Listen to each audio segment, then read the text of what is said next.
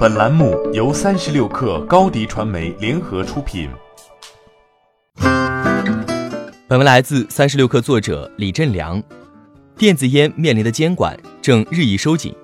据《华尔街日报》报道，加州联邦检察官正在对全球第一大电子烟生产商 Juul 展开刑事调查，调查重点尚不清楚。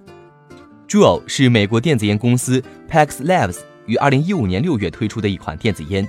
也是目前全球最成功的电子烟品牌，成立仅仅三年，该公司估值就高达三百八十亿美元。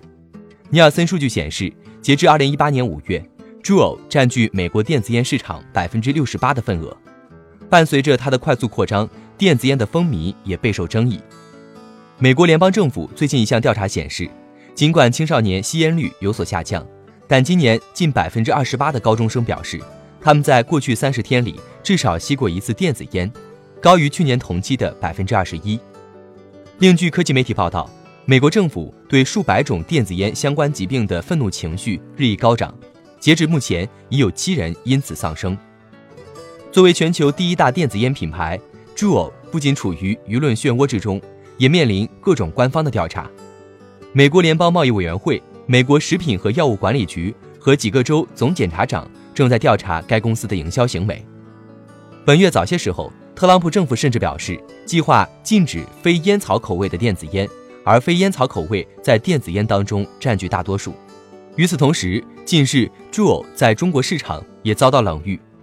九月初，Juul 刚刚进入中国市场，在京东和天猫上线销售，并推出薄荷、弗吉尼亚烟草、芒果、奶油等口味烟弹。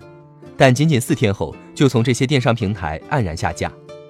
目前已有多个国家和地区对电子烟发出禁令，美国的部分州、泰国、巴西、印度均已全面禁售电子烟。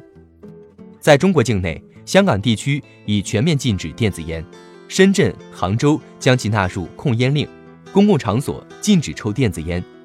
此前，成都也拟定了类似的控烟令，面向社会征求意见。